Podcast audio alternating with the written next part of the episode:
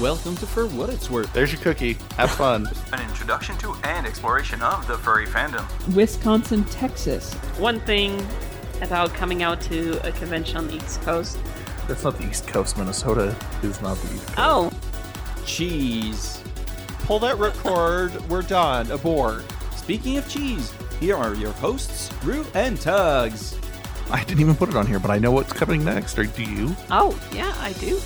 I want a sandwich. What what type of cheese are you, Tugs? the file is called mozzarella, so I'm assuming.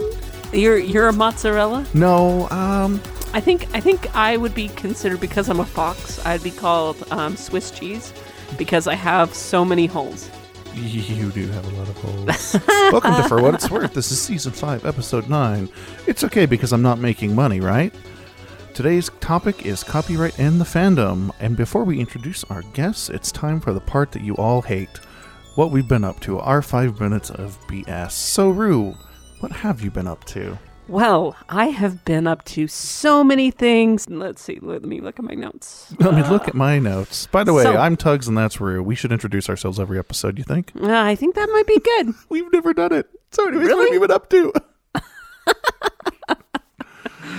we just assume that you know our voice by now. Yep. So, um, I've been playing Witcher Three. So it's I been saw that. actually pretty I fun. saw you playing that I've been playing it way too much on though. on the piston. yeah, the piston, the, The piston, the piston four. Yeah, the, no, no, the piston, the PlayStation Network. Yep. Yeah, So it's it's actually a really really good game. Um, you know, it's it's kind of like Skyrim where it's an open world, and um, if you haven't had a chance to play it, I highly recommend it to try it. If you like Skyrim type things, if you don't, then stay away from it. stay away. Um, I've also been playing Mario Paper Jam, Mario and Luigi Paper um Paper Jam, and it's actually a really really fun it game. sounds aggravating. Just the title. Like when I first see Paper Jam, I'm like, no, done. I'm gonna get toner all over my hands. I'm done. Well, it's because you work in an office space, and so therefore you you get enough of paper jamming at your office. That was a terrible joke. it was. So it's it's actually a really fun game, um, but you can cheat so badly with amiibos to where it's like, Stop. The plural of amiibo is amiibo. oh, amiibo. Yes. Sorry, Nintendo actually made a big deal about this, so we must obey Mario. Continue. Mario just slapped my hand. Um, so yeah, you can cheat by using an amiibo. And it's like all of a sudden all the enemies get 30 damage just by you having an amiibo. so or you can get an item every single battle. So as long as you have like tons and tons of amiibos, you don't technically need to actually amiibo, sorry. Um you actually don't need to even really play the game. You can just walk around, get to an enemy, and then put your amiibo on there, and then up. okay, on to the next thing. So, what is a hot tubing? What's a hot tubing? Oh, hot tubing. what the, what's a hot tubing? so I've been hot tubbing. Tubbing has two B's. I know I didn't put Here, two I'll add one for you. Beep. up. It's been fixed. Yeah, hot tubbing. The wonders of the internet. So, um, yeah, I've been hot tubbing a lot with a group of people. It's been actually kind of fun. Where are you? You don't have a hot tub. I don't have a hot tub. Where is a hot tub? That, So does someone own a hot tub? there is this hot tub place that I found in Salt Lake in which you can rent a room. This sounds like a hotel. Yeah, you can rent the the hot tub Wait, an hour. is it a, like a building that has rooms that you sleep in, which also happens to have a hot tub? Because you that's don't- called a hotel. No, you don't sleep in them. It's just the hot tub. That's it. This sounds like It's like fifteen dollars a head. this sounds like a place to get head. Okay, so tugs. ah, see. Uh, so I went to FC um, for the first time in probably seven or eight FCs because, as you know, that's how we reckon time in the fandom. Um, I went to programming that wasn't mine, meaning for what it's worth live. I went to Nuka's panel, who was our last guest. That was a great panel. It was really, really, really good. Uh, if you didn't go, you missed out. And if you went because we tweeted and didn't say you went because for what it's worth sent you, you let me down because I was there. It was a good panel.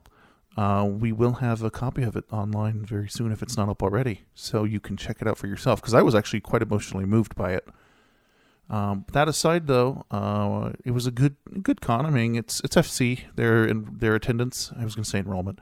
Their attendance is down again. They're probably going to fall out of the top five this year.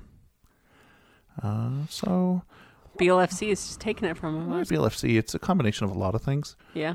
Um, part of it, uh, ultimately, I think in the end, though, is they need to do something to freshen up the con. It hasn't really changed. And that's not a good thing. You have to do something to keep it fresh. That's hard. It's hard. Uh, I definitely know that.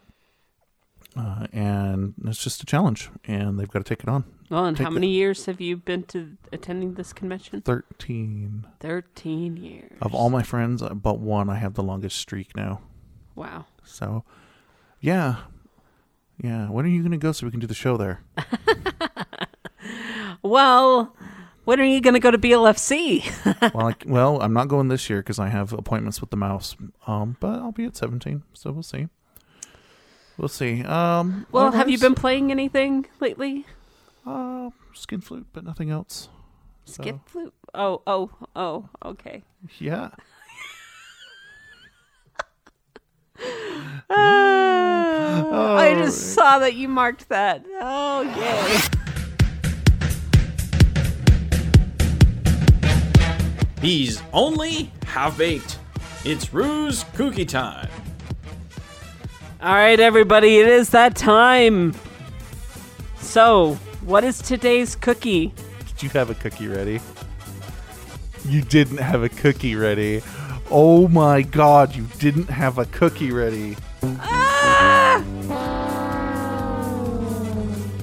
Well, I'll make a cookie up today. What? He who go to bed with itchy bum wake up with stinky.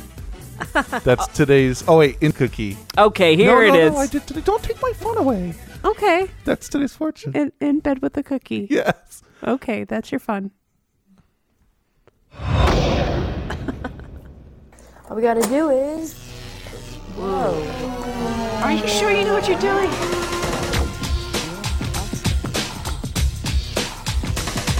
Did I hear you right? Did I hear you saying that you're gonna make a copy of a game without paying? Come on, guys. I thought you knew better. Don't copy that floppy. and the law. And the law. We have. Wow, we're you live from a restaurant. No, we have done the unthinkable and brought something that we are scared of on the show. We've brought the lawyers. Or the lawyer. The lawyer. Just one tonight, fellas. Just one. We can only Ladies handle gentlemen. one. Just one. What is the difference between an attorney and a lawyer? Damn it. Um, in common, uh, funny you should ask. In common usage, you know, they're fairly interchangeable. But in technical usage, a lawyer is someone who is learned in the law, studied the law. You're technically a lawyer when you graduate law school. An attorney is someone who's licensed to practice law. So you're both. I am both. In almost every state, I'm sure there might be exceptions.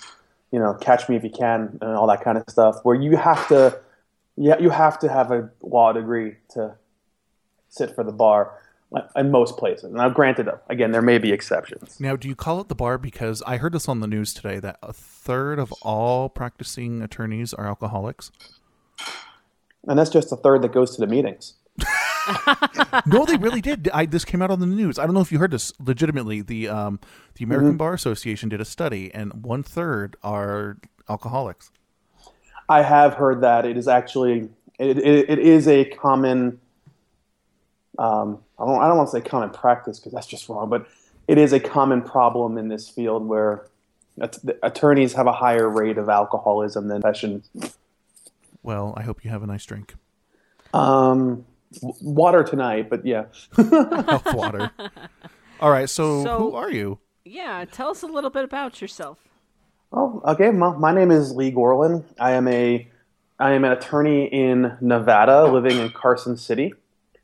Um, I have studied a few, you know, different areas of law, the required the required subjects such as contracts and criminal law, and then as far as personal interests, I've taken an interest into intellectual property law, such as trademarks and copyrights. Sweet. So you know your stuff when it comes to copyright. What's it like living in Nevada? You know, that's a very loaded question because for the ma- for the past many many years, I lived in Las Vegas, Nevada, which is what you know I, I like to believe most people think of when they think of Nevada. Um, and that's can't be further from the truth. Las Vegas is kind of its own animal, and the rest of Nevada is very different. Um, Northern Nevada, you, you trade in all the sand for rocks and snow. I always like to think of Las Vegas as like a dusty pair of jeans, or not Las Vegas, but the rest of Nevada is a dusty pair of jeans, and Las Vegas is like an LED light bulb. it's kind of, it, no, but it makes sense if you've gone to both. That makes sense. Yeah, see, meh. Rue's just giving me looks over here. Ah, I'm just thinking about chocolate rain and you in Nevada. I'm thinking That's of you it. asking this, the next question. So, what is copyright? What would you say if if you were to explain to a child what copyright means? What would you say? Copyright is rights and privileges that that belong to an author of some sort of creative work that allows that author to control what happens with that artistic or creative. How long has been around in the history of humanity? Ah, you know, it's as far the farthest back I've studied. Um, it began in England in, around 1709, actually, and you know, like most of American law, it's right. You know, save for modern developments, it initiated with English common law. Now, But as far as, as far back as I know, early 1700s. so what what what form does copyright most often take place in in the United States? Then, like What form? Yeah, how is it codified now? Well, the majority of United States copyright law is in the Copyright Act. Um, and that would be most, I want to say, chapter 18. Uh, you'll have to give me a second to look up the exact number. Oh, 17. Title 17 of United States Code is most of the copyright laws in- this country. So let's see. Um, one of them that we have is um, Bernie Bernie Convention. Burn. The, the Berne Convention. Bern Convention. The Bernie mention, everybody. Oh my goodness, Bernie Mac. Sorry, the Bern Convention. So, um, it looks like that it's used most of the world that that that's used. the Berne Convention is, in a nutshell, and I'm not as well versed on it as I'd like to be. It's a worldwide convention that nations may or may not subscribe to that tries to bring some sort of uniformity to copyright laws around the world. Um, parts of the Berne Convention have been codified into Title 17 of the United States Code. So we're going to kind of ask you about each of the major ones that apply for the most part. Now we know the audience out there. There are people who live in many, many places that have variances on copyright laws, and because this is a short podcast, shortish, uh, we can't possibly get to every possible variance. So we're going to speak to just the major ones. We apologize if we miss the one that matters to you the most. Alrighty. But the Berne Convention, just so everyone knows, most works are covered for a minimum of 50 years after the death of the author or the date of publication if the author isn't known. Uh, Pho- the photos are 25 years after capture, movies are 50 years or 50 years after the first showing, whichever occurs later. And it looks like that um, signatures can um, can set longer copyright terms if desired. Um, United States actually is life of the author plus 70 years now. Now, the, the key thing to Actually, I know want, here. oh, actually, I want to say Yeah, go for it. Uh, give me one. I, in 1976, it was life plus 70. They may have extended that further, but I'll have to double check. No, no, it is life plus 70. Yep. We're good. Cool. and the thing that's important here is that any country that has uh, is a signatory to the Berne Convention the country where the work is created, the country that is recognizing the copyright recognizes the term of the country of origin. So let's say I don't know I don't, I don't know what it is in Spain, but let's say Spain is is life plus 50, but it's life plus 70 because they're looking at a piece of work from the US, they would still recognize it as, recognize it as life plus 70 because it was created here.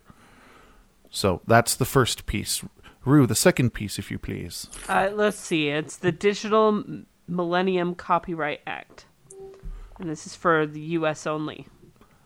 All right, Lee, tell us about the DMCA. The DMCA is something recent that um, it's law that was passed in in re- respecting new types of media, such as digital media, um, satellite television, the internet specifically. Um, and they've changed some of the rules on how copyright and copyright infringement is enforced. One of the more common things under the DMCA is uh, the, the, safe harbor provisions. Um, that's the thing that that, that governs sites like YouTube, where if you go on YouTube and see some, you know, see your work on YouTube that someone else put up there, you can't just sue YouTube. You have to file a DMCA notice with YouTube. YouTube will immediately take it down, and then the person that put it up has to go through the process to prove that it should that should be allowed to be put up. And that's why they call it a safe harbor. These companies like YouTube and eBay, you can't just instantly sue those companies for the acts of their users unless they knew about it or sure ignored it. And it, realistically, it's impossible if you have, let's say, your Facebook, a billion users to police every user's actions. It's just we don't have. I mean, the NSA can't even do that, and they've got Correct. supercomputers. So realistically, that's not possible. But if someone posts your stuff on Facebook and you tell Facebook about it, they have a duty to act. The other the other piece that we have in here is that copyright uh, law was also changed um, so that things like rooting, jailbreaking, um, encryption breakings, and things like that were considered generally illegal. However, um, the Librarian of Congress can declare exceptions, and I believe that rooting and jailbreaking were legal once more permanently because I, the librarian can make temporary exceptions, but they expire. But I know that something about rooting and jailbreaking was made permanent recently or discussed. It's it's not been forgotten, but I know that um, like breaking your Blu-ray encryption, for instance, that would be considered illegal under the DMCA. So yes, um, under, that, that technically that'd be considered illegal under typical Title 17 copyright law. I mean, when you rent when you when you buy a Blu-ray that's just a Blu-ray, you're buying you're buying that movie or video or whatever in that medium when you take that and change and, and duplicate it into a different medium, such as digitally on your computer, that's an unauthorized duplication. Um, that's technically a copyright violation. Well, that's something that I learned today. The more you know, because when I was older, I mean, not when I was older, when I was younger. wow, Benjamin Button in studio tonight. Yeah, I'm all over the place. But um, yeah, when I was younger, I was like, oh well, I own these games on this um, this ROM or whatever that I have um, for Nintendo, or you know, like for instance, I had a um, an emulator, and mm-hmm. I was like, oh well, I own these games, and so therefore, you know, I have the right to have a digital copy of it. nope. Well, it's funny. Um, the answer is kind of maybe, and here's why. Like I said earlier, it is a rules of a copyright violation. It is an infringement. You're making an unauthorized duplication.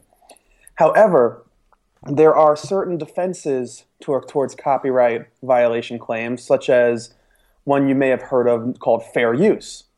I'm not saying this qualifies as fair use. Fair use, and I'll explain what it is in just a moment, employs a number of factors that basically says, yeah, I did something I'm not normally supposed to do, but I'm allowed to do it because fair use.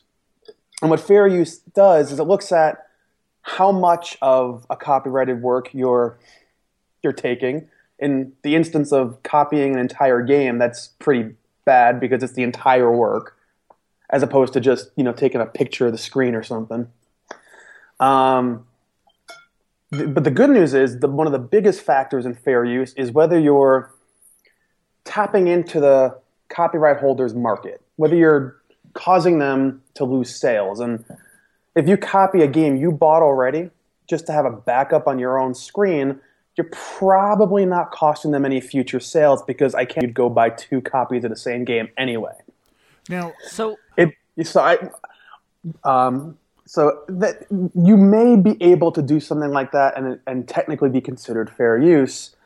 Um, what I would say, and what I would say with anything, I probably should have said this when we started the show, is in your own situation, if you if you don't know if it's fair use or not, if you if you don't know you're doing something right or wrong, you may want to consult with an attorney nearby, as opposed. What I'm don't take what I'm saying with a grain of salt. I don't know, you know, individual situations. see, we told you he's a lawyer. Yeah, in fact, that is something that we neglected to say. Lee is not providing anyone specific legal advice. That's right.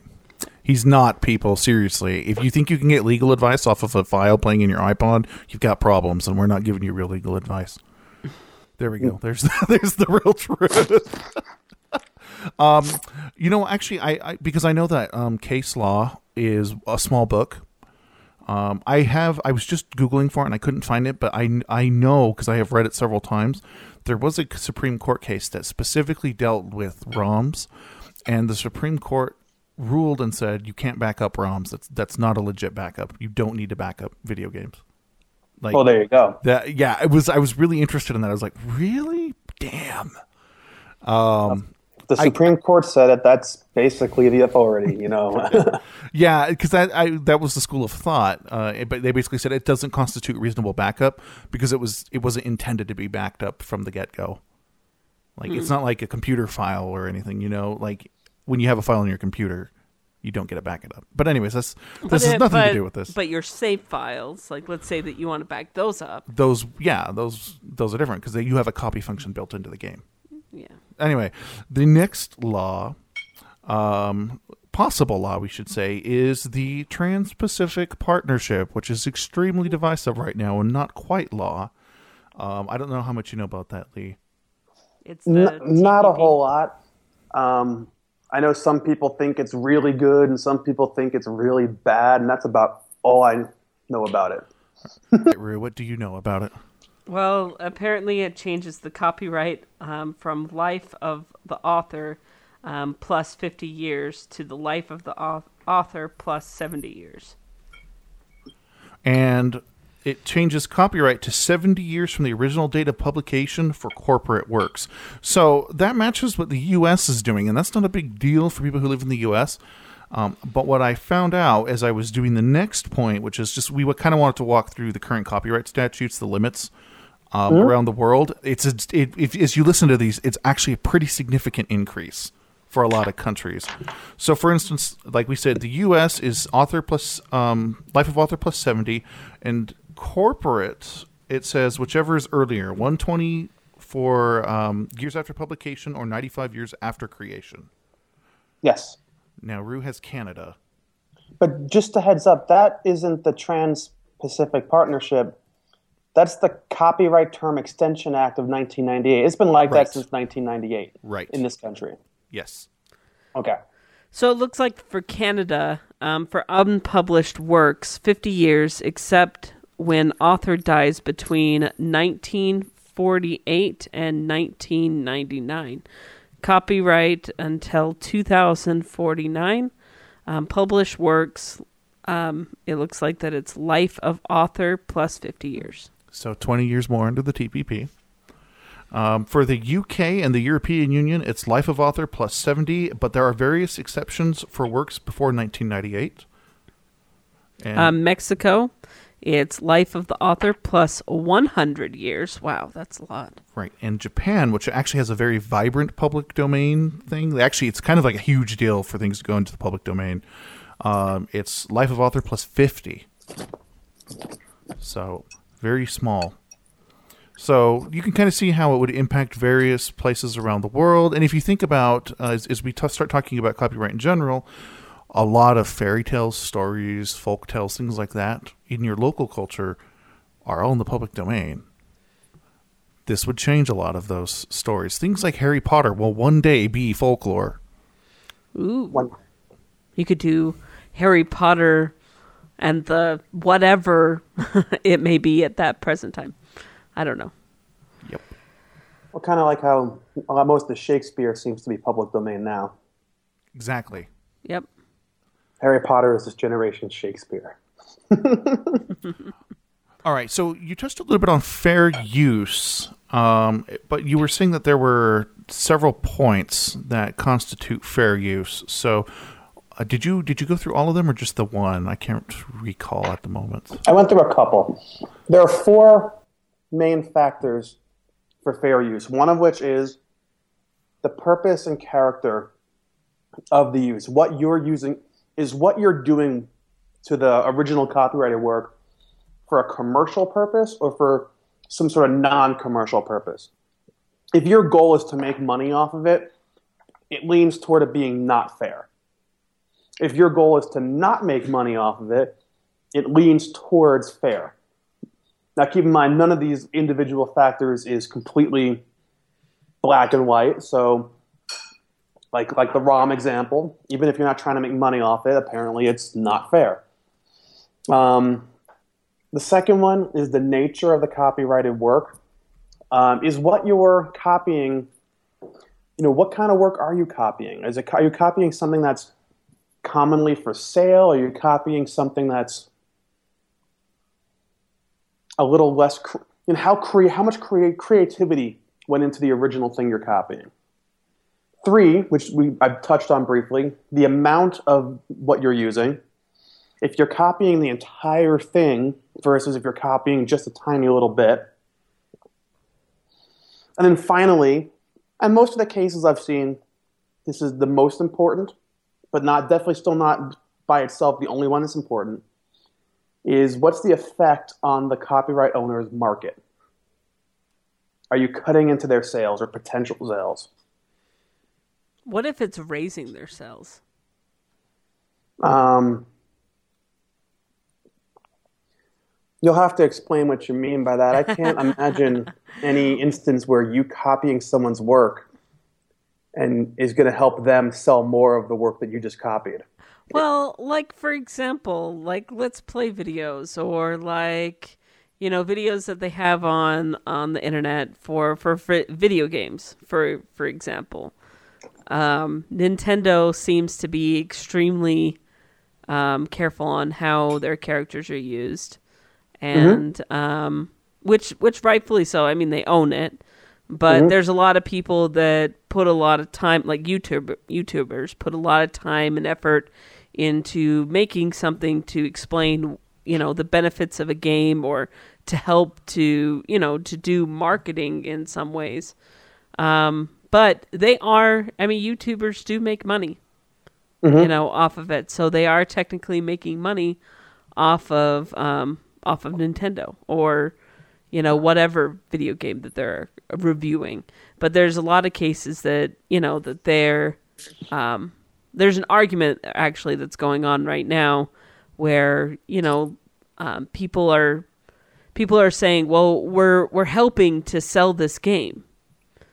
Um, we're helping to get more increased sales because people are seeing that we're playing it, and so we're technically doing um, Nintendo a favor, even though that they they're receiving um, money off of you know off of That's what an- they're showing. That's an interesting case. Um, the pr- that as a general rule, if a, if a copyright owner, you know, actually asks you to stop using their stuff, unless you have a very good reason, it's always best to stop and consult with someone. Um, that's number one. Um, it's very interesting. Like th- th- these YouTube videos, they're not disparaging the work. They're not, you know, making it seem dumb or they're not making a parody of it. Although that's a whole other story. Um, it's tricky because the use the, the use of the video is still commercial in nature, so that's going to weigh against the video maker. Mm-hmm. Um, it really depends on how long these videos are. Are you showing the entire game played through? Are you showing just one level? Well, It's- so, sometimes it is, and sometimes it's not. Sometimes it's just, uh, you know, a 10 second clip from the video, and it's being flagged and taken down off of YouTube, and then you know, um, it could be a a 20 video, and they only showed a 10 second clip or or whatever. Um, Right. But at the same exact time, there's on the other end where it's the whole entire game, where it's a let's play video where they're basically playing the whole entire game. So And obvious when it comes to those two types of videos, the 10 second video is more likely to be considered a fair use, whereas the whole game is probably less likely. Um, you know, all other factors are you know considered the same. The less you use of it, the more likely you are to legally get away with it um, under under a fair use defense. But again, this is the kind of thing where every situation is different.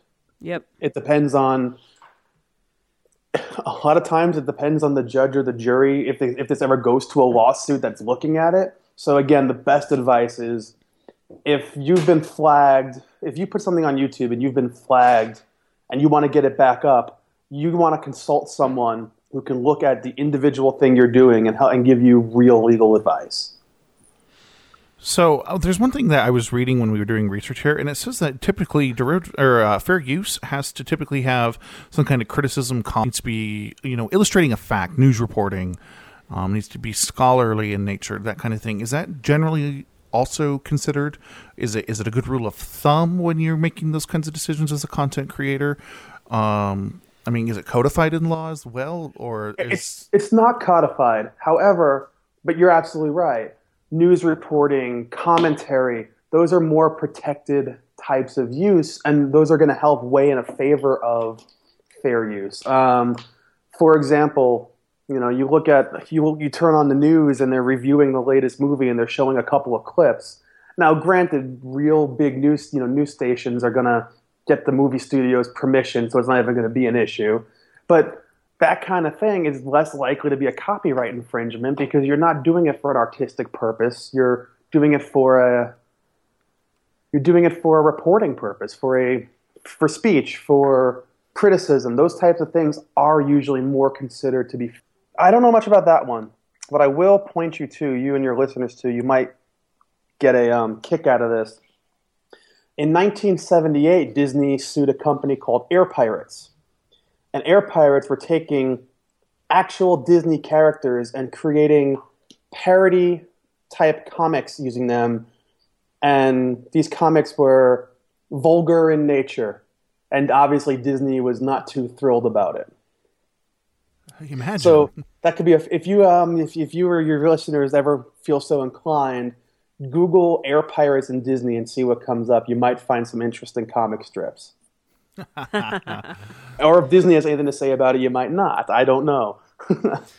All right. Well, I guess it's break time. Is that correct? yeah, I need to go Google some air pirates. Okay. So we'll go do that, and then we will be back.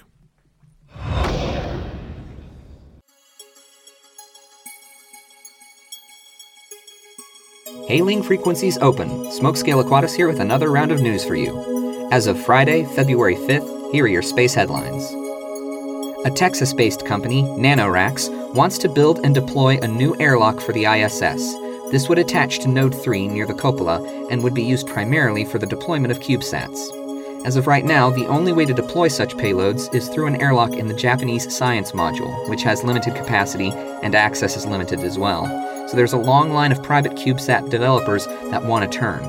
This airlock would allow for far greater numbers to be deployed at one time, and it would be generally accessible to the whole crew. It can also be used to bring equipment removed from the station inside for repairs, as well as the disposal of trash when a resupply vessel isn't ready to depart.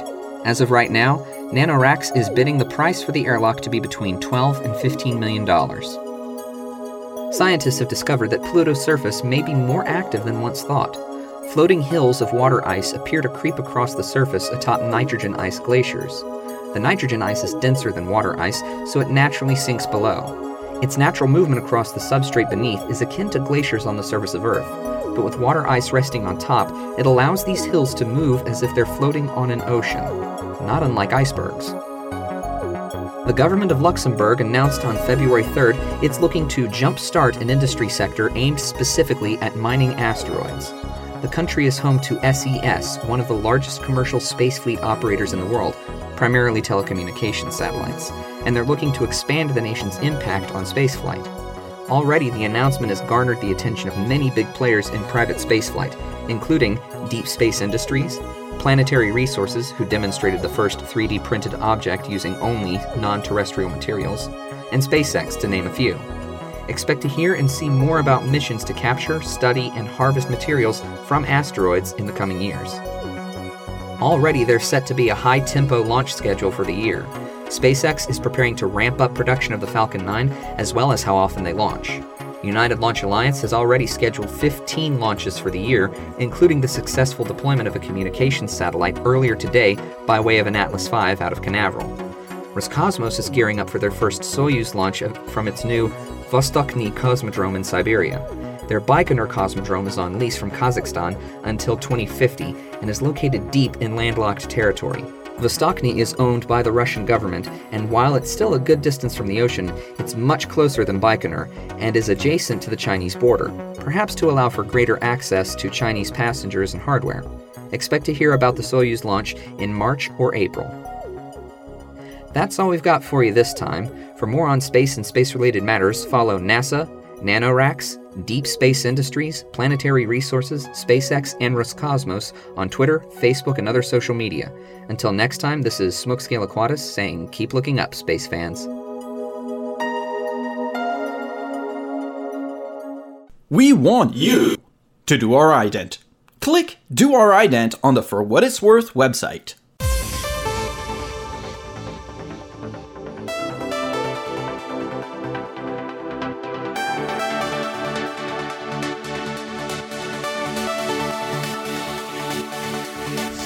Welcome back. And now that you've had your fill of copyright of what you can and you cannot do, just kidding. Or the police will come get you. Or the police will come get you. Oh, Rue. Hey, you know those those um, warnings. Oh, yeah. Those warnings that you see. They don't even put those on Blu-rays anymore. Like, Yeah, they do. Yes, No. they do. They have like the little FBI ones that no one gives a crap about. But did you remember when they had those really funny videos where it was like, "You Uh. this videotape, you're going to jail," and it was like some old video, like some old biddy was crying. You don't remember those? yes, I do. They don't do those anymore. They should. No, now they have an extra still that says piracy is not a victimless crime. Oh yeah, they do. And they did do "Don't Copy That Floppy" too. they did Don't copy that floppy. too. Are we still The talking about software? Oh boy. I just sub. Okay, well, because we're a show about furry stuff, we should probably talk about furry stuff. Rue, how does that sound? I love that idea. I know. So, uh, as as always, you guys have sent us a few emails, just a few. So, the first wall of text tonight is brought to you by Leo. Hello, Leo. I'm glad you and Rue were talking. Here's what you had to say. What? Hello, you dazzling castafoa. I don't know if we're dazzling. It's Leo the artist. Being that artist is in my name and dabbling in the arts daily, this subject affects my crafts and magic with every badge I draw to the paintings I put on Instagram. Now I'm just going to go off on a few points, if I may, since it's probably best to stay on track. There's some kind of icon. 1. Should artists or characters keep the rights to the commissioned art? As a furry that draws others, I say that it goes as a 50 50 type deal. Say I'm drawing a person's persona like Rue. For example, Rue is copyrighted and owned by him, and I state that in the comments because I don't own him. But since he's featured in a picture that I drew him in, he's entitled to the artwork as well. And two, should you be able to borrow art from others? Two, answer, depends.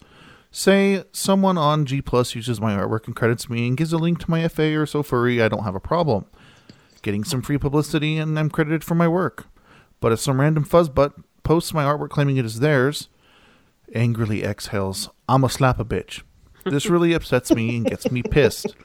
As an example, there's an ex mate of mine who tried to claim artwork of a gal that does incredible work on Instagram. So I asked him, Oh, your art just looks like insert name or something, and pretty much called him out for it. He deleted that post in the picture. Most of the time it works by calling them out, but I don't recommend it because it leads down a rabbit hole. 3. Should you be able to recult slaps? Fucking no. Bad fuzz butt. This is the easiest way to grind my gears, and I have had this happen to me. I drew a naughty picture of a fellatio in progress. Hmm, sounds like a donut. A few days passed, and going on Mm, E61. fellatio. a fellatio with coffee. I see that my work was just recolored. A recoloring of a person's art is bad. But if I say I got a free base or free outlined artwork from an artist on FA, I can doodle my colors and stuff on it and call it mine as long as I credit the artist. The artist on FA gives tons of free bases around, some as raffles or a straight up download. Go ahead. Gets off his soapbox. Well, that's my tirade. Sorry I didn't call in this time. I'm trying to make uh, master a very feminine voice, and I strained my throat, so not this time. And I'm glad you guys loved your gifts. Hearing you guys' reaction was the best feeling in the world. It was like Christmas all over again for me, but it was for you. With hugs and cookies, Leo the artist. Um, Thanks again for that yeah. package, Leo. One hundred percent. So he's touched on a lot of things, and the big question is how does the fandom interact with copyright? So we have lots of questions. So question one for our esteemed lawyer, Mr. Lee: Do furries own their characters under copyright law? That is a good question. Um, Generally speaking, well, here's the thing: that Air Pirates case I mentioned before the break. That case involves whether or not you know a character, what as opposed to an entire work, can be copyrighted. Um, most characters are not are non-copyrightable ideas. However, comic characters, cartoon characters, they become something more than just ideas. They become more tangible, if you will. They have physical attributes. They there's more to them than just an individual drawing, and they can be considered copyrightable. So if if if the individual person came up with their own persona, and forgive me if I'm not using the correct terminology, You're, you're fine. if if if you as the individual came up with it, then then you might be able to assert some copyright in it. Absolutely. Um, if someone drew it for you and then you kind of adopted it later, that might be a little different. So, but what about trademarking? Now, I know trademarking is different, obviously, but can you trademark your character if you happen to have the extra cash to do it? Well, trademarking is a little bit different. Like you said, trademarking, the main requirement of trademark is it's used in commerce. So if you have a character that you use for personal use, conventions, what the whatnot, that's probably not a trademark. But if you start selling items that has that image on it, and we're talking a specific image of the character, not the character itself, but my, for trademark purposes, it might be able to be trademarked. Um, for example, Mickey Mouse, in and of himself, is a copyrighted character. Certain images, probably almost every image, I can't think of exceptions, individual images of Mickey Mouse might also be copyrighted, but may also be trademarked when Disney uses Mickey's face to sell you something, which they do. Just a little bit. Just a little just, bit. Just a lot. That's the big difference. If you're not using something in commerce, it cannot be trademarked. So, I just want to make sure I understood this right. So, Mhm. if your character becomes more than just an idea, like you you actually make it tangible, Mm-hmm. it's much easier to claim a copyright if you're going to go to all the trouble to do so. As a general rule with copyright, it, with all copyrights, but specifically in this instance with with uh, characters, yeah. the more detail, the better. Okay. The more things that make it unique, and as lo- and as long as those unique characteristics show up each time you use that character, which would I which would drive home the point that those unique points are part of the character, not just an individual painting or photo of the. You know what I mean? Right. That would help in the claim of copyright in the character itself. Okay. So, in other words, put markings on your character. Don't. Yeah. Well, Well- because then you then you come up against genericizing, right? You can't be like, "Oh, you just copied my character." Oh, wait, you Well- look like every other fox. You're a that's out polar there. bear. Yeah. Yeah, you're yes and no. Um, two two different things there. Notices, copyright notices are no longer required for you to have copyright. So as soon as you create an original creation of expression and fix it in a tangible medium, such as you have a character and you've painted it on a canvas, it is now copywritten. That that is copyright. Notice putting you know the little C in a circle, your name and the year. It used to be required, but recent, recent changes in the Copyright Act is no longer required. What it does do is it puts other people on notice that, hey, this is copyrighted, and if you steal it, you better watch out. You know what I mean? Certain types of legal remedies, like certain types of damages, money you can someone infringing on your work, you can only get if you have if you've put notices on your work. But to say that you need the notice just to get a copyright is not technically a true statement. Second thing you mentioned was genericide, generic. That is a trademark term. Copyrights material does not become generic. It once you have a copyright, you own it. Like your life plus 70 years. There you go. Um, and at the end of that term, it can go public domain. That's copyright. Generic is a trademark theory, trademark issue, where if something you if if something you've been using as a trademark to to show to show your specific goods, you know, becomes the name of the good itself, such as a such as a Xerox or a Kleenex, that's generic, where the, the word no longer means your specific version of the product, but it means all versions of the product. If you have a Samsung printer and you make a copy on that printer, people call it, hey, go make me a Xerox. That's, that's, that's the word Xerox becoming generic.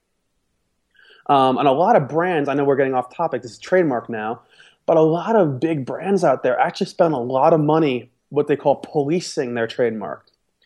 Have you ever noticed you go to a restaurant and order a Coke and they say, We don't have Coke, we get you Pepsi? Yeah. That's part of that is, you know, your server being a good server and just letting you know that you're not getting the exact thing you asked for.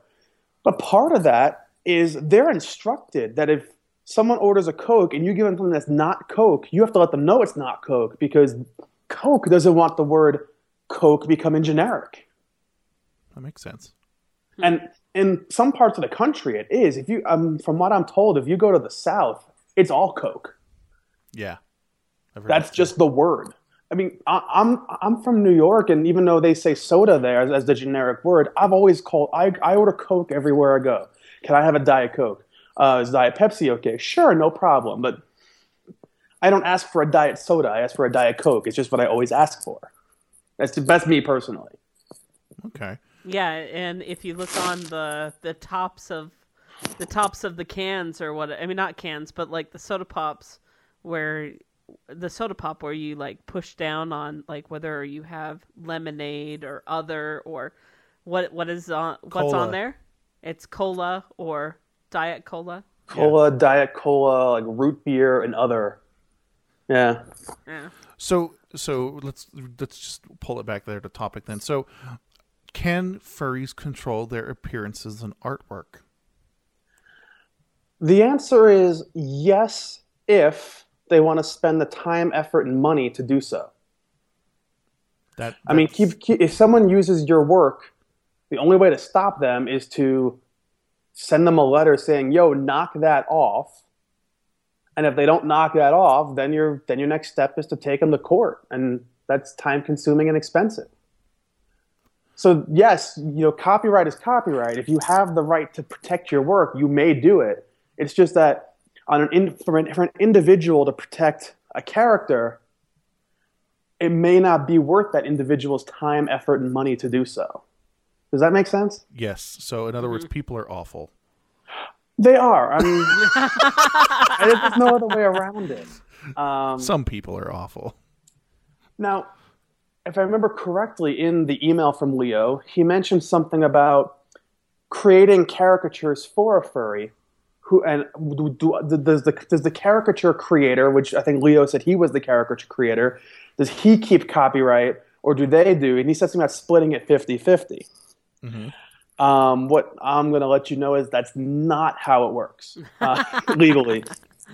Legally, there's a there's a doctrine called work made for hire, and a work made for hire says if you're an employee, not an independent contractor, which I'm guessing Leo is an independent contractor in his cases. Sure, yeah. Yeah. If you're an employee and something and you create something creative in the scope of your employment, your employer owns it.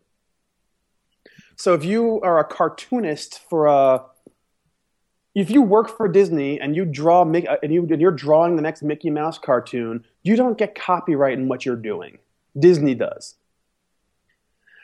However, independent contractors, Leo the artist, under unless something unless they specify otherwise in a, in, a, in a written agreement, the independent contractor, even if they're being paid for what they're doing, owns copyright in their own work, in the independent contractor's work.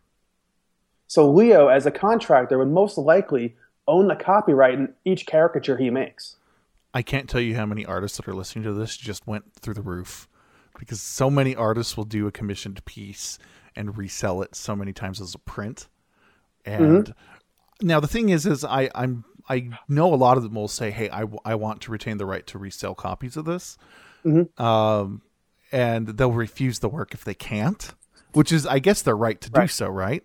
It's Yeah. just it's just interesting that because it's so commonplace, and and what you're saying is very very opposite of what a lot of the practice is. Yeah. Uh, Well, here's the thing. There's there's, a, there's two caveats to that. Caveat number one is when you create a caricature of someone of someone else's ca- copyrighted work. So let's tie it all together. The individual furry may own the copyright of their character. Leo, the artist, does a caricature of that character. The individual, the, the furry who owns the character, retains copyright in the character.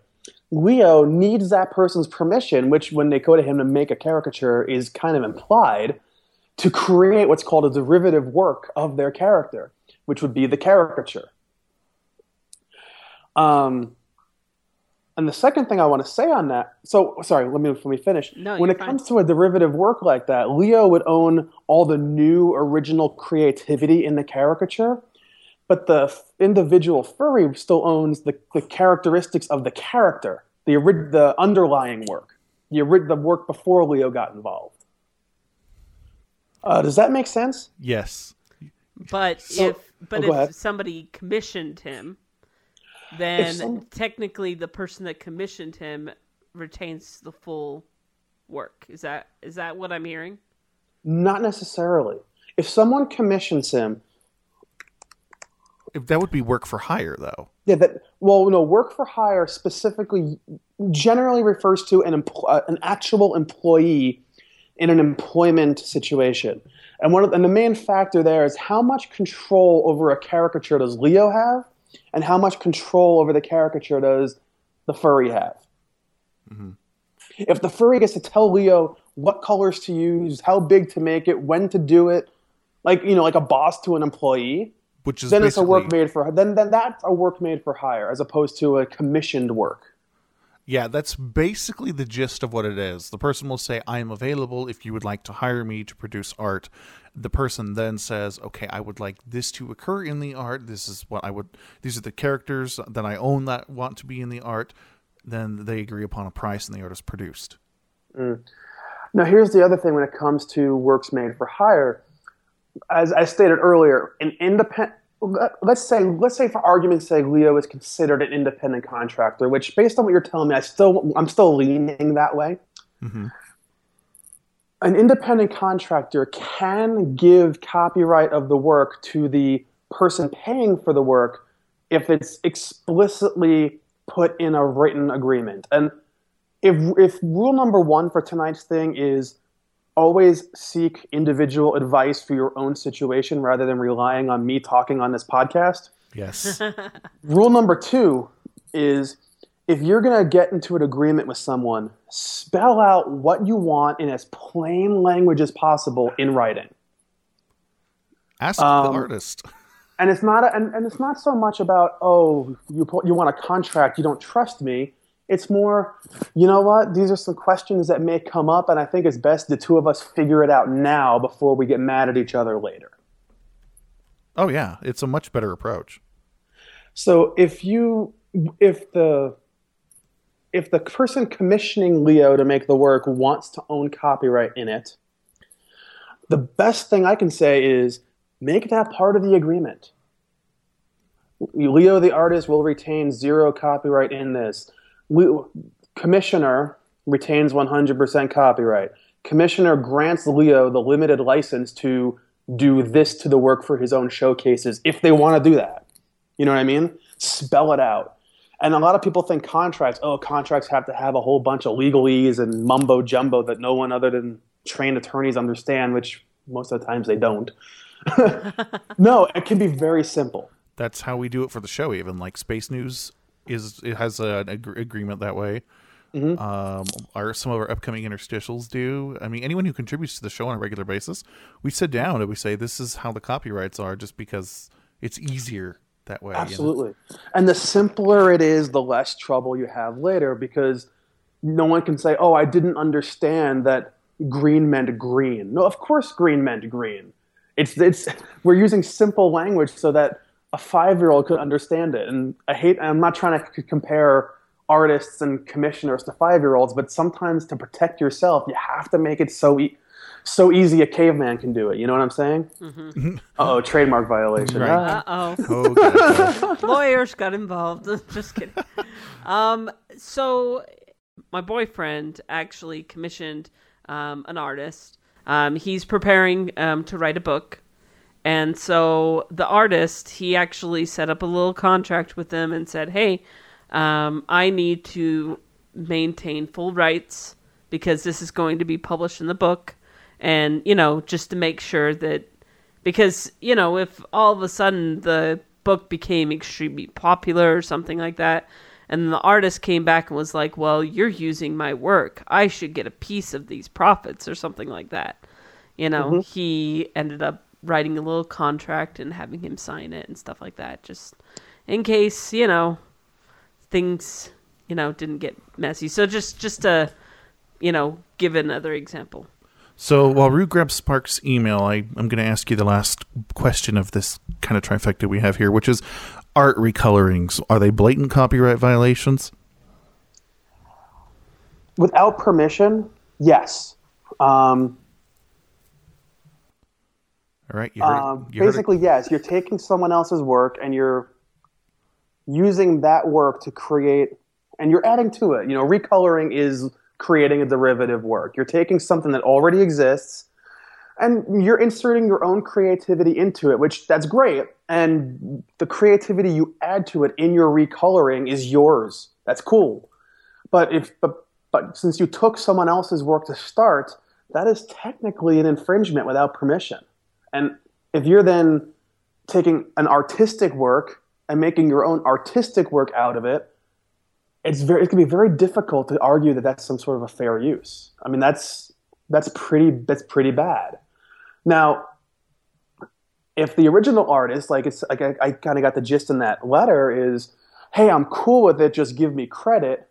Well, that's cool. That means I'm not going to sue you, but technically, it's still an infringement. You know what I mean? Right. Well, If you own the copyright and someone infringes your copyright, it's your right to take action just as much as it's your right to not take action. well, what about appropriation? We have to define that though. I pull up that word. Yay.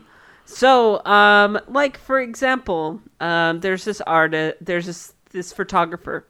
Um, I need to pull up his name, and I don't have his name on me right now. But this is something that they teach in art class.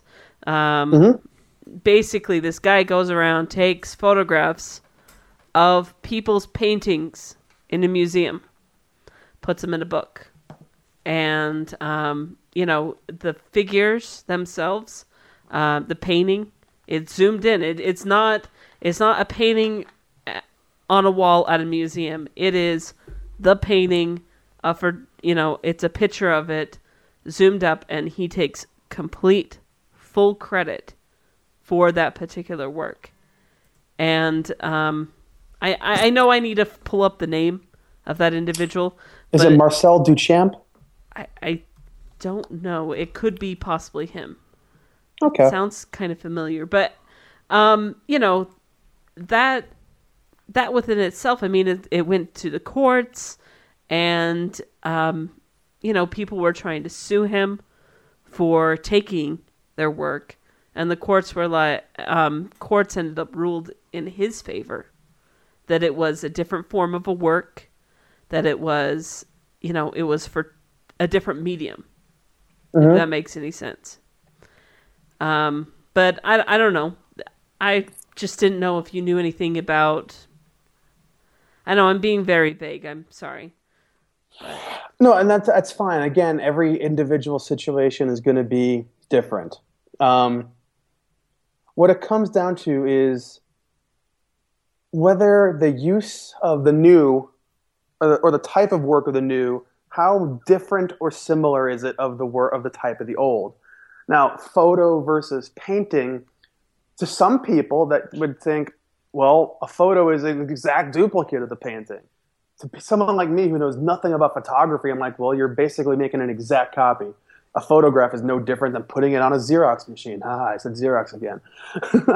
um, to photographers, people with ordinary skill in that medium, which I have no skill in the art of photography, they'll tell you it is not making a copy. There's so much that goes into photography the lighting, the, the, the character of the background, the arrangement. There's a lot of things that go into it. And there was actually a very famous case about not so much copying a photograph, but recreating a photograph being a copyright infringement because they use the same kind of imagery and arrangement and lighting. So the point here, and I'm sorry to get off track. No, no, you're on track. It's fine. Um, I think you can make an argument either way. Uh, to me, I think that's that's that to me that sounds like infringement. Um, if you're especially if your photograph is the entire painting. Um, Well, the reason why I bring it up is because um, there's some people in the fandom that, like, for instance, um, they'll you've seen fursuits and stuff like that, like pictures of people, um, you know, dancing around, whatever. Uh, so people take pictures of those fursuits, okay, Mhm. and then what they do is they take the picture of the fursuit and then they'll trace it. Um, so they'll find a fursuiter on the internet. They're like, "Oh, I really like that form or whatever," and they'll trace that piece of art, color it as whatever color that they want, and then they will resell that image to somebody else. But it's not. Um, it's no. It's it's a different medium now. So it's changed from a photograph that they've drawn on to to a painting or a drawing. to a drawing. to me, and my word is not the final word, but to me, changing the medium does not save what would otherwise be an infringement. Um, obviously, the, the shading and the coloring, it's you're adding to it, so it's not a direct copy, but it's probably closer to a derivative use. But I, that just it just seems wrong, and I, I, I would have to research more into this, but it seems like one should not be able to take photographs of something that's copyrighted, change whatever they want about it, and then sell it themselves. That seems like it would, especially that. Remember, like I said, with fair use, the most important factor in most of these decisions is: are you cutting into someone else's sales? And well, you can argue that well, my work is different; it's different colors. They want the blue version rather than the red version, and I'm oversimplifying, so I apologize. No, you're fine. there the argument could go the other way saying yes but now that there is a blue version people who would have bought the red are now buying the blue if that makes any sense. So to me it sounds like infringement. But again, each situation is different, and it, it really depends on what the people who have to make that decision decide. Each judge and jury may find it differently. It's a it's a very fair use is a very gray area. It can it can really go either way. So um, I have an email that's kind of on the same exact base of what we're what we're talking about. It's from Sparks the Dragon, and he says, "Hi all, I know that this topic can get pretty heated, but I'm uh, never one to back down on a a spirited discussion. First of all, I will let's see, I will that I believe whoever made a piece of art owns that art unless they sell slash give it away to someone. Then that other person owns the art and can do whatever they want with it, as long as they don't claim that they made it themselves. I also think that posting furry art is fine, even if it's not yours, unless the original artist is explicitly against it. Recoloring and treating it as your own is wrong. It's actually wrong legally. Um, the only time you can call an art yours is if you let's see if you can make sufficient changes to it. Otherwise, recreating an art piece is called a study.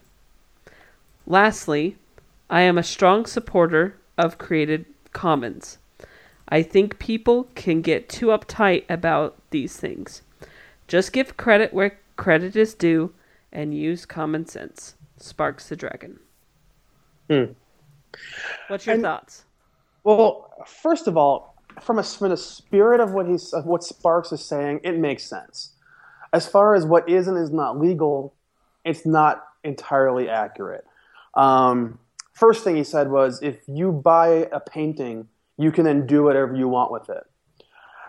Yes and no. Um, if you buy a painting, you cannot duplicate, take pictures of that painting and then sell the pictures. That is an infringement if you buy if when you buy a painting you're not buying the art you're buying that specific copy of the art even if it's even if it's hand painted and it's in copies you're not buying the copyright you're buying the physical tangible object does, does that make sense Mm-hmm. um, some of the things copyright protects is the right of duplication, the right of public display, public performance, the right to create derivatives, and the right to distribute.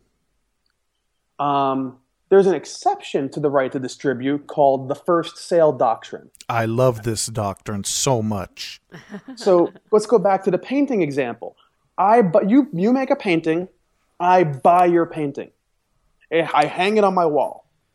A year later, my friend comes over and says, "You know what? That is the most beautiful painting I've ever seen. I will pay you twice what you paid for it." And I say, "Deal." And then you find out about that, and you're like, "Wait a second. I have the right to control distribution of my work. You can't do that." And I would say, "Yes, I can." once you're paint, and that's what the first sale doctrine is. Once you sell a, a piece of your work, that individual copy, that piece, can then be resold without the original artist's permission. It can't be changed, duplicated, or any of that stuff, but I can take the physical painting I bought from you and then sell it to someone else. It's like when you like when you buy a video game. When you're done playing the video game, you can go sell it to GameStop without pissing off Sony. Except you piss off Sony. Well, I know, I know. It's the idea, though. You should be able without to. legally pissing off Sony. yeah. Does, does that make sense? What you can't do is make copies of the game and sell those copies, or or make copies of the game at all and, and then sell the original back, saying, "Oh, it's the original first sale." No, no, that's not how it works. You have the right to redistribute the individual item you bought. Does, uh, does that make sense? Yes. So th- we have to go to our last break here, but I want to sneak this in. So can you answer this in 30 seconds? What about do my best. posting? What about reposting art to things like uh, Tumblr, Twitter, Facebook? So if you find a piece of furry art you're really like, oh, this is great. It's not Mm-hmm. you. It's not your character. You didn't pay for the art. You just found it on FA, and now you want to share it with other people. Is that is that a copyright violation? Technically, yes. You're technically taking someone else's art and distributing it without their permission. And when it comes to, and that's the thing, when it comes to the internet, Tumblr, and stuff like that, it's a very gray area because that whole first sale doctrine, it's very difficult to apply it to digital work that is so easily, literally copied and pasted. You're not talking about a tangible photo, you're talking about a digital piece that you could email to 20 people and, with the snap of your fingers. Yep. It's true. Uh, so technically, that would be a, a prima facie infringement.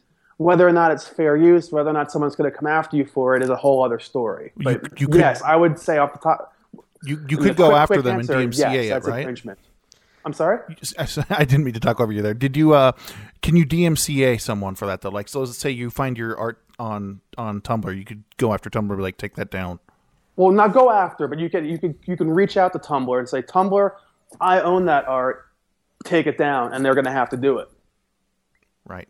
To, to keep their safe harbor status, because if they don't do it, then you can sue them. Gotcha. Gotcha. Sorry, I didn't mean to talk over you there. What was that last little bit of what you said there? um, just basically in a nutshell, taking some taking someone else's photo, even digitally, and then reposting it somewhere else is technically a duplication. It could be it could be considered a public display. It could be considered a du- um, a, a distribution. My, you know, my spider sense tingles on that one, saying that's probably not legal. Whether or not you're going to get dinged for it, probably not, because you're a small fish in a very big pond. But technically, that's something that technically that's an infringement. Okay. Well, there you have it. So, I think it's time for our last break. Rue, why don't you do the thing? The thing. Yeah, Do the thing. take us out. All right. We'll be back.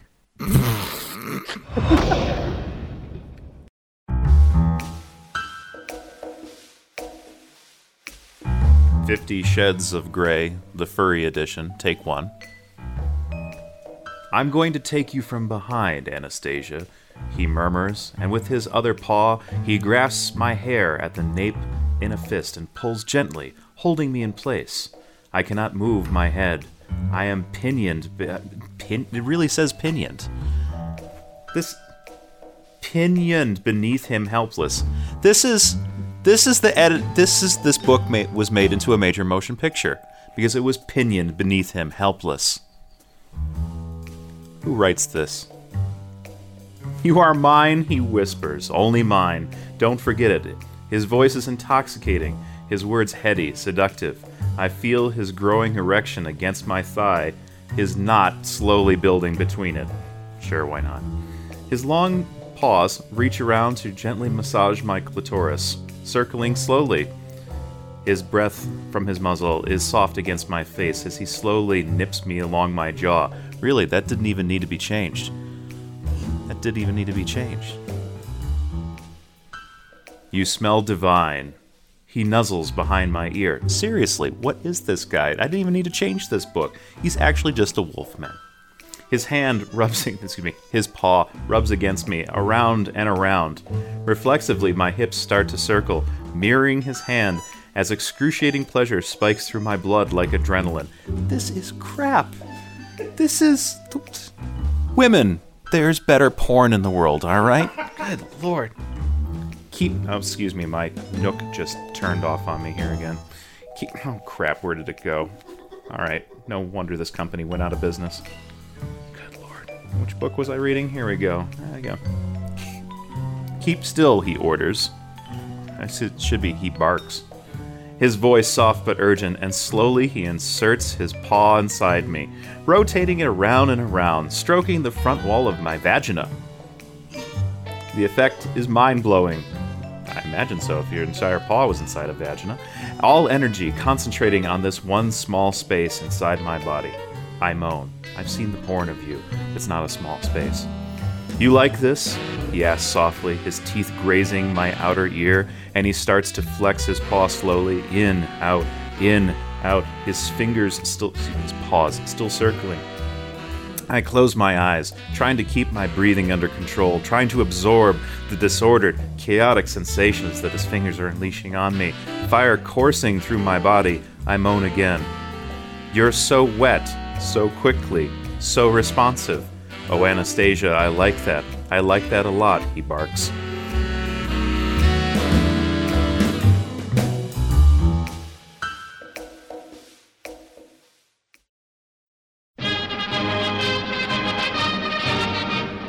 You're listening to For What It's Worth. Brought to you by the For What It's Worth Cinema. Valentine's Day is coming up. Why not treat your special guy or gal to a night at the movies? Our luxurious theater has everything a young couple could want on a romantic evening quality entertainment, delectable snacks, the privacy of darkness, and conveniently divided individual seating, ready to ensure a healthy separation of church and state, if you get my meaning. Come see amazing films such as Pride and Prejudice. A lioness comes to grip with her place in the food chain. King Kong, one eighth struggle to unite a fractured kingdom. And Frankenstein meets the Wolfman, a delightful romantic comedy. Bring flowers and you just might get to first base. That's right, nothing says I love you like a firm handshake. For what it's worth, cinema, please silence your phonographs when the house lights dim. And now for today's message 2, 21, 25, 13, 15, 18, 5, 16, 15, 16, 3, 15, 18, 14. Good luck.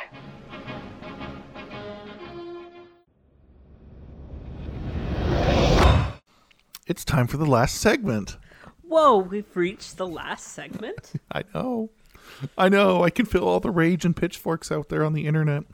Well, so, what about those furries? We'll, jump right back into the subject. yes.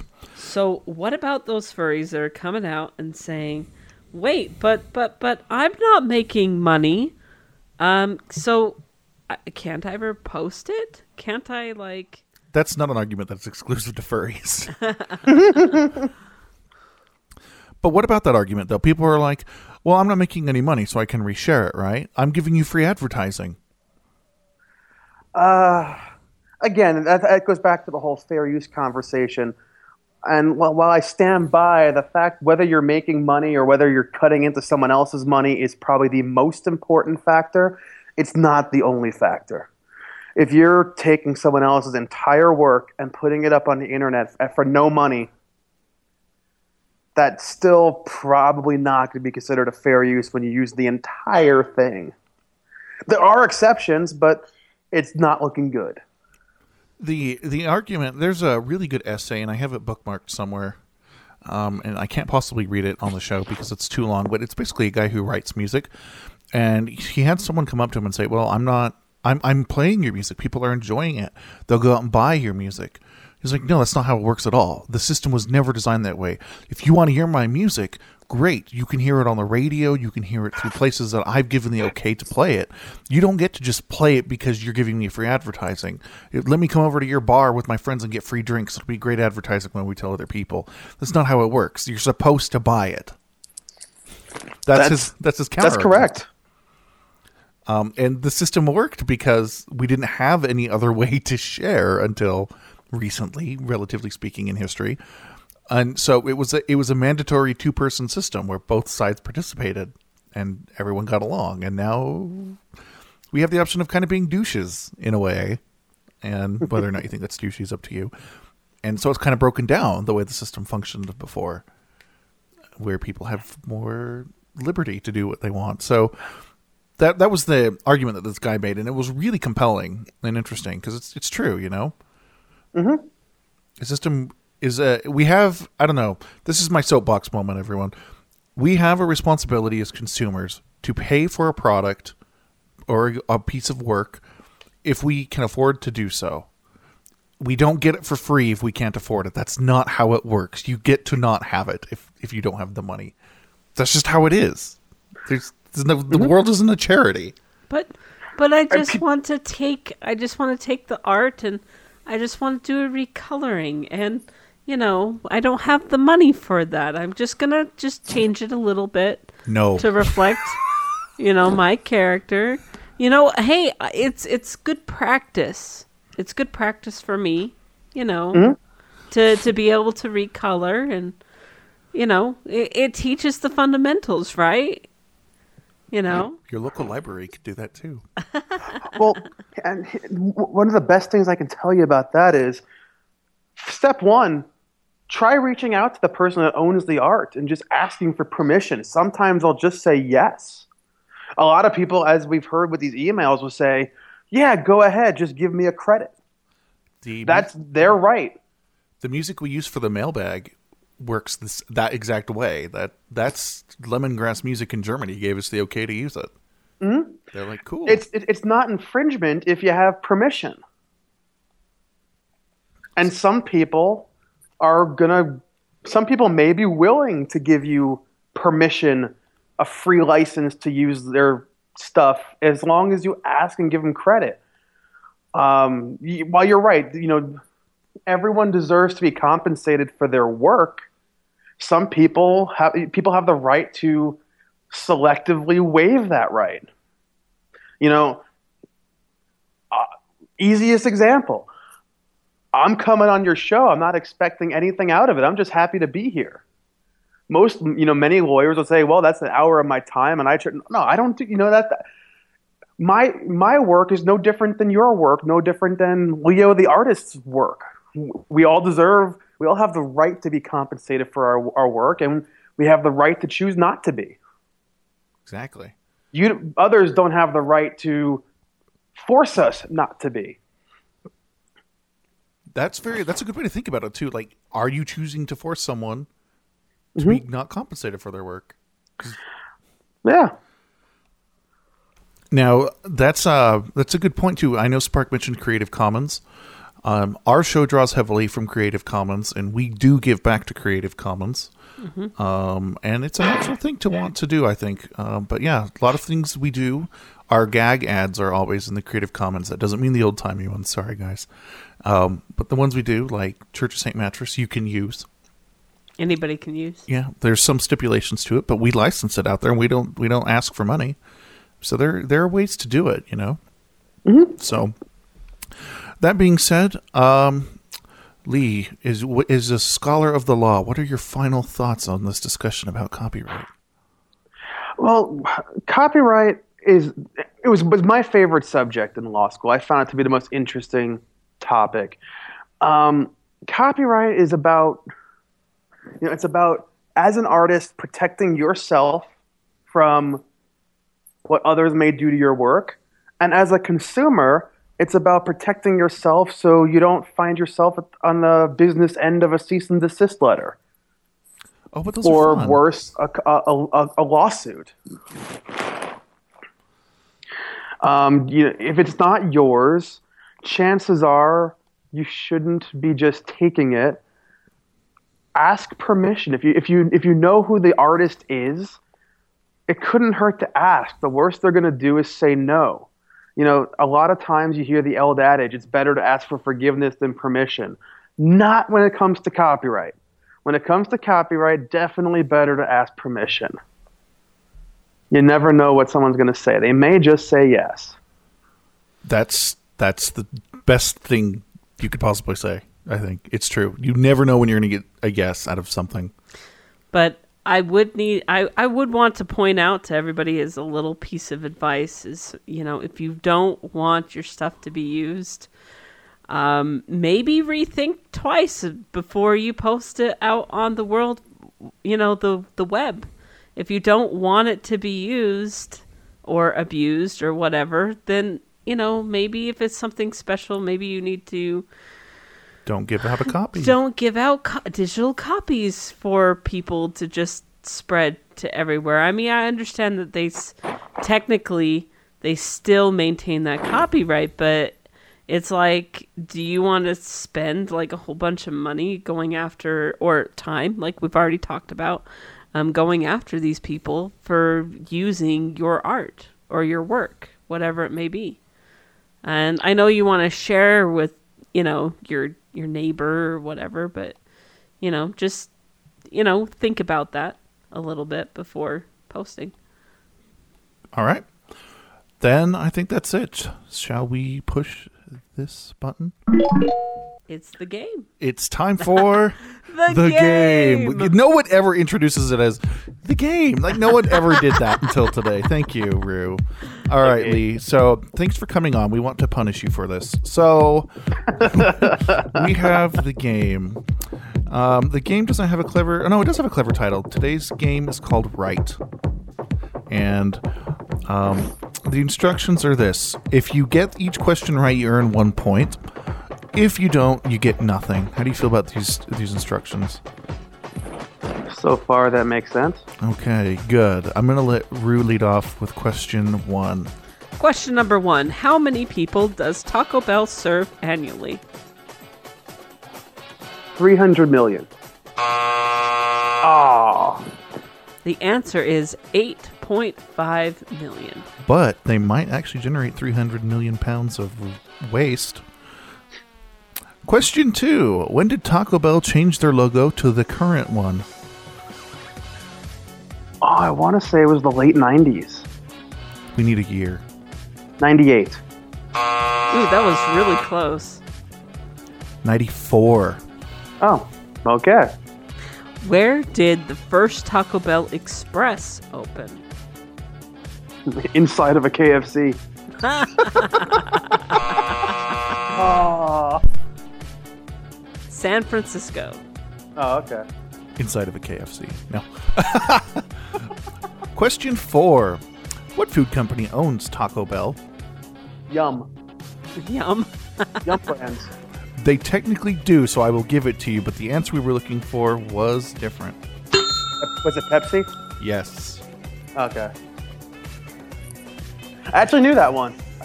Woohoo! Yeah. Is it my turn? Yes. Question five: What will Taco Bell do if the Portland Trailblazers score 100 points in a game? Give out free tacos? You were so close. That was really close. You were so close. I was worried you were going to get a point. They give you a free chalupa. Ah, Those okay. aren't tacos, though. Sorry, but now I want a chalupa. Ah, so do I. Hey, drop the chalupa. Why do I want Taco Bell now? I because I know. Okay, so what typical mill does um, mill type does Taco Bell no longer offer in its restaurants, which is common in others? What type of what? Meal? Yes. Oh. Breakfast? What? They had I- a wonderful breakfast taco. Those were so good. I don't know uh, which. I don't know what it is. Let me ask you. Let me ask it to you this way: What toy are they currently serving in the Taco Bell kids meal? I don't know.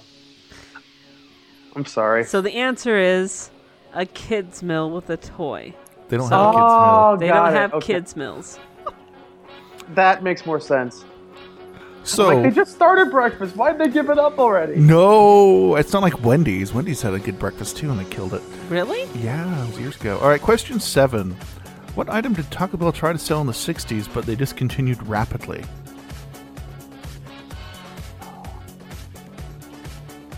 Uh, the, the, the French fries.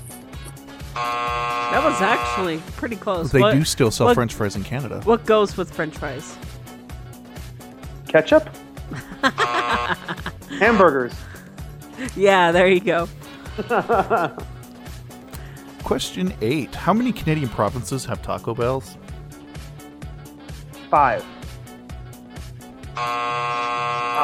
Seven. Seven. What item does Taco Bell offer in Japan unique to the country? A fish taco. Ooh. Ah. It was close. A sushi taco. A shrimp avocado taco. Shrimp avocado taco. Well, my wife will have to go to Japan. I like that. That sounds good. Okay, your last question with no score. You're doing very well. Wait, I thought I got one. Oh, you did. You did. You did one point. You're doing very well. Um, how many? How many Taco Bells are in Saudi Arabia?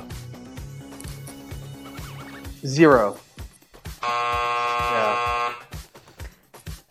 There are two.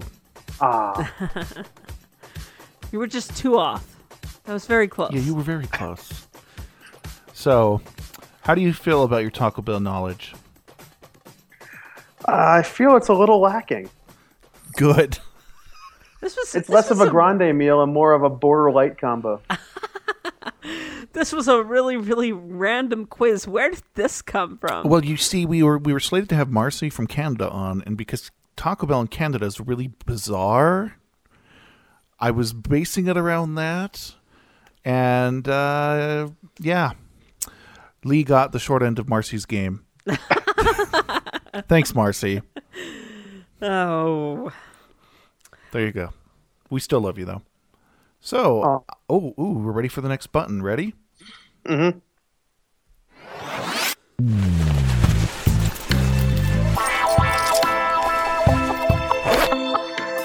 All right, we've pulled the zipper down. It's time for the mailbag. I love opening the mailbag. It's my favorite part. it is. It's the best part of the show. Oh, yes. I heard that we got a little laugh from our guest. Did you enjoy opening our mailbag with us? Oh, absolutely. It was the highlight of my day. Oh, I'm so glad we could provide you such wonderful entertainments. While we're waiting for Rue, why can't an Eskimo sit on the iceberg for too long? Because it'll melt. Because he'll get Polaroids. Oh my gosh. okay, so here is the email. This is from Anthro Dolphin. You had to. I couldn't find it. Oh, sh- oh, tugs. Okay, so hello, this is Anthro Dolphin again. I just wanted to thank you for your help and for reading my email in the New Year's episode. We're doing it again. I have to say, I did not um, entirely expect my email to be selected. We're doing it again. I'm not really a big name in the fandom, and I live far away in Pennsylvania. So it was a very, very pleasant surprise. Sorry to bother you with another question, but I have recently um, been given serious considerations to starting my own furry podcast. Don't do it. I'm just kidding. I'm just kidding. Um, any tips, suggestions, or instructions? Uh, Well, I just gave you one. Thank you. Keep going. Thank, thank you, Tugs. I, to finish this, it says, Thank you. Can't wait for your next episode. Your show truly means the world to me. It has helped me become a better and happier person as well as furry. Hopefully, someday our paths will be um, will bring us together in person. Yes, I'll bring cookies. Sincerely, Anthrodolphin. P.S. I hope you liked the fortune um, that I that I submitted for the New Year's episode. Um, that being read was the biggest surprise um, than the email reading. You got to finish the email. Oh, sent from my iPhone. Thank you. Your response? Well, thank you for sending us that fortune cookie. I really, really appreciate it. And I'm glad that you enjoyed the show and that we've been of some sort of help into making you a better and happier person. That's what the show is about. Yes. And cookies. My advice is don't start a podcast because we don't want to compete with you. No, Is, is that the true response? no, that's my Trolloloru response. Um, no, the truth of it is, running a podcast sounds really wonderful and easy. It is, however, very expensive in terms of time, equipment, resources, dedication, stress, etc. So, you basically have to consider it to be a really, really deep hobby or a second job, and you've got to be a certain brand of special. So, if you have all these things and you would like to start a podcast, feel free. Otherwise, run far, far away. And and here's the other thing: if you're gonna attempt to do this by yourself, run even farther away because seriously, I could not do this show without Tugs and all that he does, and it, it's just so much help. it- It's been helpful to be able to have somebody as your teammate working on the show. There's no way that this show wouldn't be the quality that it is without the both of Now, Lee, what advice do you have for starting a podcast? Oh, make sure you have the time to dedicate to it. Um, put up proper copyright notices.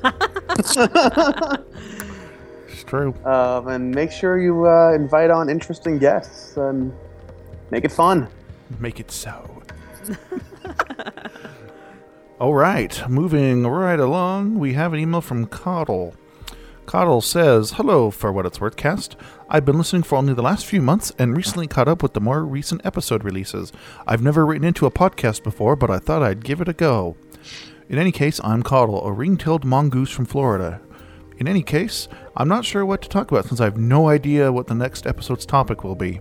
But I guess I'll go with the obvious. I have an oddly specific kink. I have a massive tail fetish.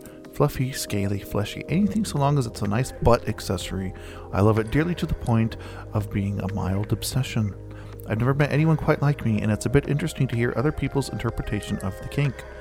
The most common question I get is why I like them so much. I'm not 100% sure on that, to be honest. If I had to guess, I'd probably my general love of butts, with a slight BE of xenophilia. I don't know what PE is. That's love for things outside one's own experience or alien to oneself. What's more alien to the human experience than a tail? Not much. Also, perhaps a bit of watching The Jungle Book one too many times as a child giving me a general thing for coiling. Anyway, I'm rambling. To wrap this up, wah, wah, wah. have you ever heard of anything similar? And if not, is there any particular aspect of Anthros that's your favorite? In any case, I hope this email finds you well and you're enjoying the new year. All the best, Coddle. Well, your love of tails, well, I may not necessarily get to the level you like tails with. I I can tell you this. I was bothered for the longest time before I went hybrid that I didn't have a tail, and that was about 70% of the reason why. And now I make sure that when I get my character drawn, that my tail is as large as my torso.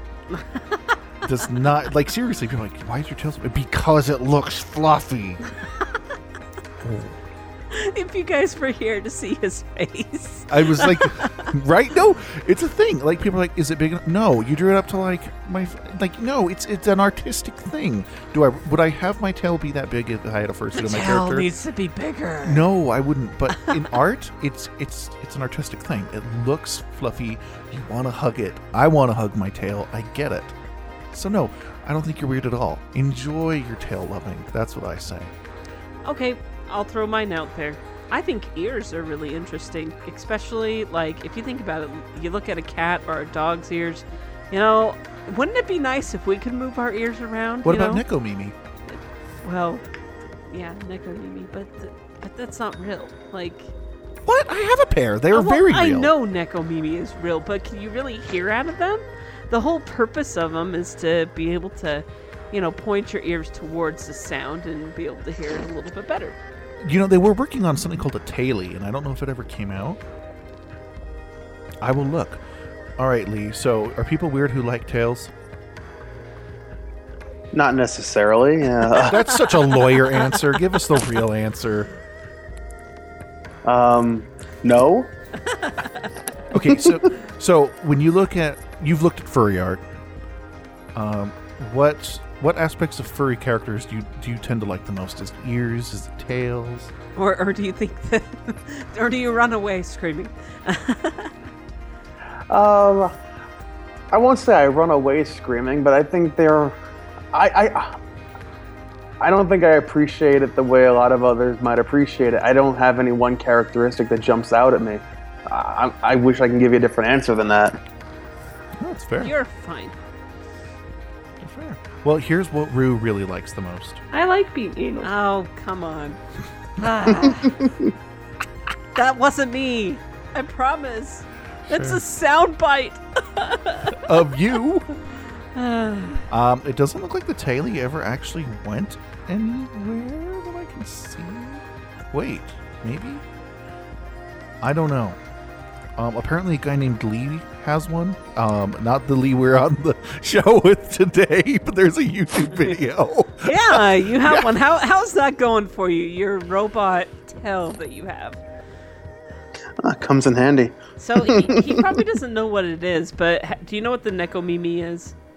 Not a clue. Okay, so Necomimi is basically a headpiece that you can put on your head, and it will sense your um, Brainwaves. your brain waves, and it will move your ears. So if you're depressed, then it will move the ears to you know back, you know back on your head, or if you're curious or you're thinking about something, then it will perk the ears up. Or if there's no activity, then they'll do something else. I, I don't know, but it, it just basically reads your brain waves. The I- tell it's the the one that they have coming out or that he was looking up is that it's a tell that does pretty much the same thing Nah. as the ears. Yep. And it looks like it did not meet its Kickstarter. That's why it didn't come out. Yep. Aw. I know. I would have wanted the tail more than the ears because I have a pair of Necomimi, but because I don't have a beautiful head of hair, um, it looks really weird. Uh, but if I had a beautiful head of hair, it would probably be. How much fine. were they off? What do you mean? I don't know. Oh, like fifty thousand pounds. Oh, that's a lot. So yeah. Um, but the point of this is, is you're not weird, Coddle. So don't worry about it. Enjoy your tail. All of it. I think that's it for the mailbag this time. It is. Zip it back up.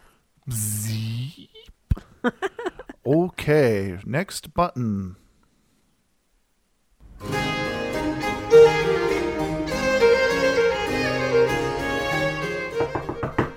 Housekeeping. No. Housekeeping. We've now reached the end of the show where we have to mention to ah that we are mentioning to you about commenting on our show site. Wow, that is going all over the place. And why do we want people to do that? we want you to comment on the show site so that we can actually think that people actually listen to us. That's even worse than our normal reason. I like it. I like it. Lee, when you go to a site and there's no comments on it, do you tend to want to go back to that site? Uh, not not so much. It seems like a. It seems like the sites with the comments have more interesting content, thought provoking content. See, you heard it from a lawyer.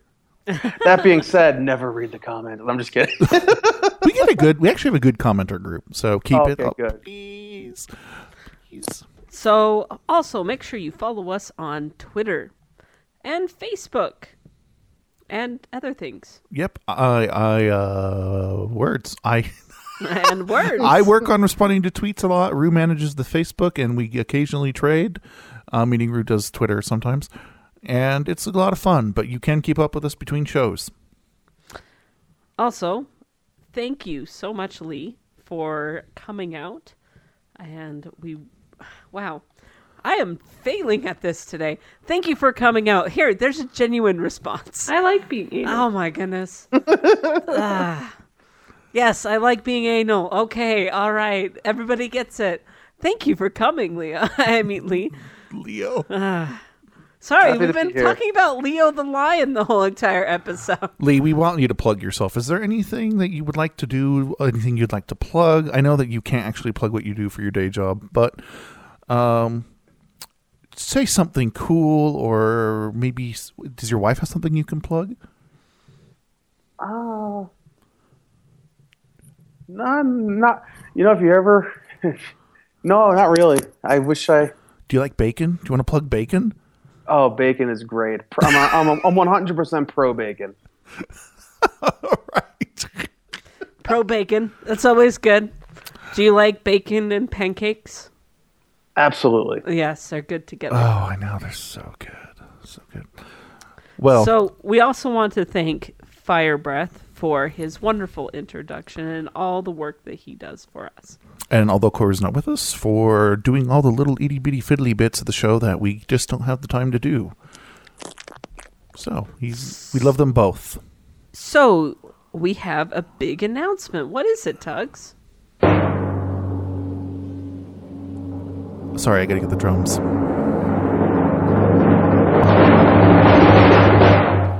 We have a very important show coming up.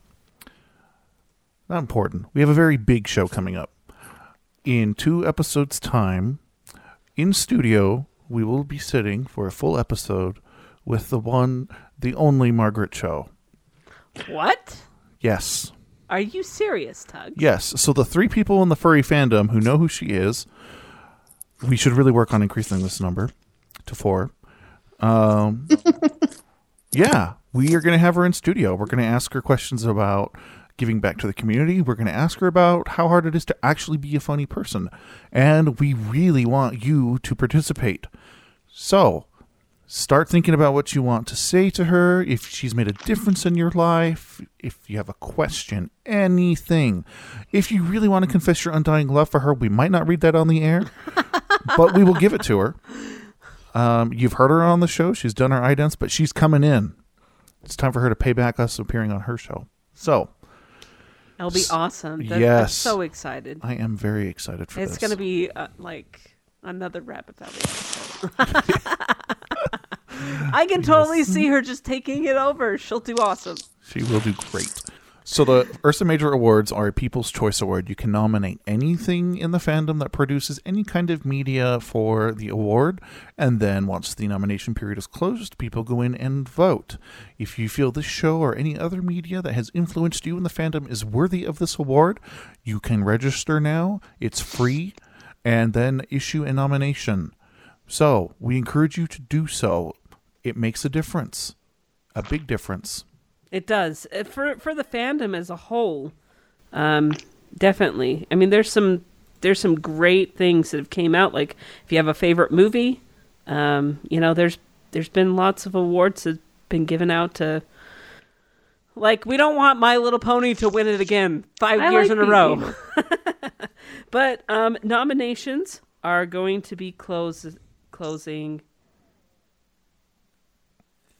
Uh, I'm looking. I'm looking. I'm looking. yeah, you need to use a computer. Da da da da da. Stuff. It's on the left. It's on the left side. Oh, nominations are open from January 14th to February 29th. So you've got a good chunk of time left, but don't waste time. And then after that, voting is uh, begins March 15th. Yes, make sure you cast a vote for a podcast that doesn't go out the same year.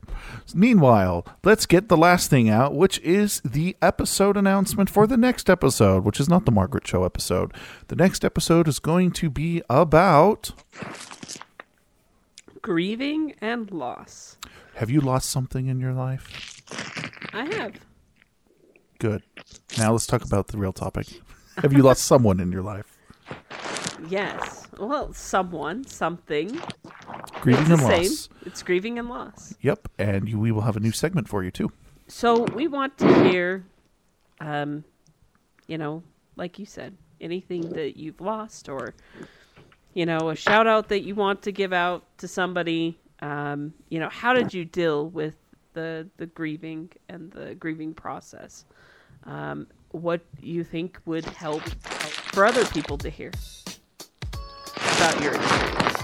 What are you doing, Lee? Are you grocery shopping with us? No.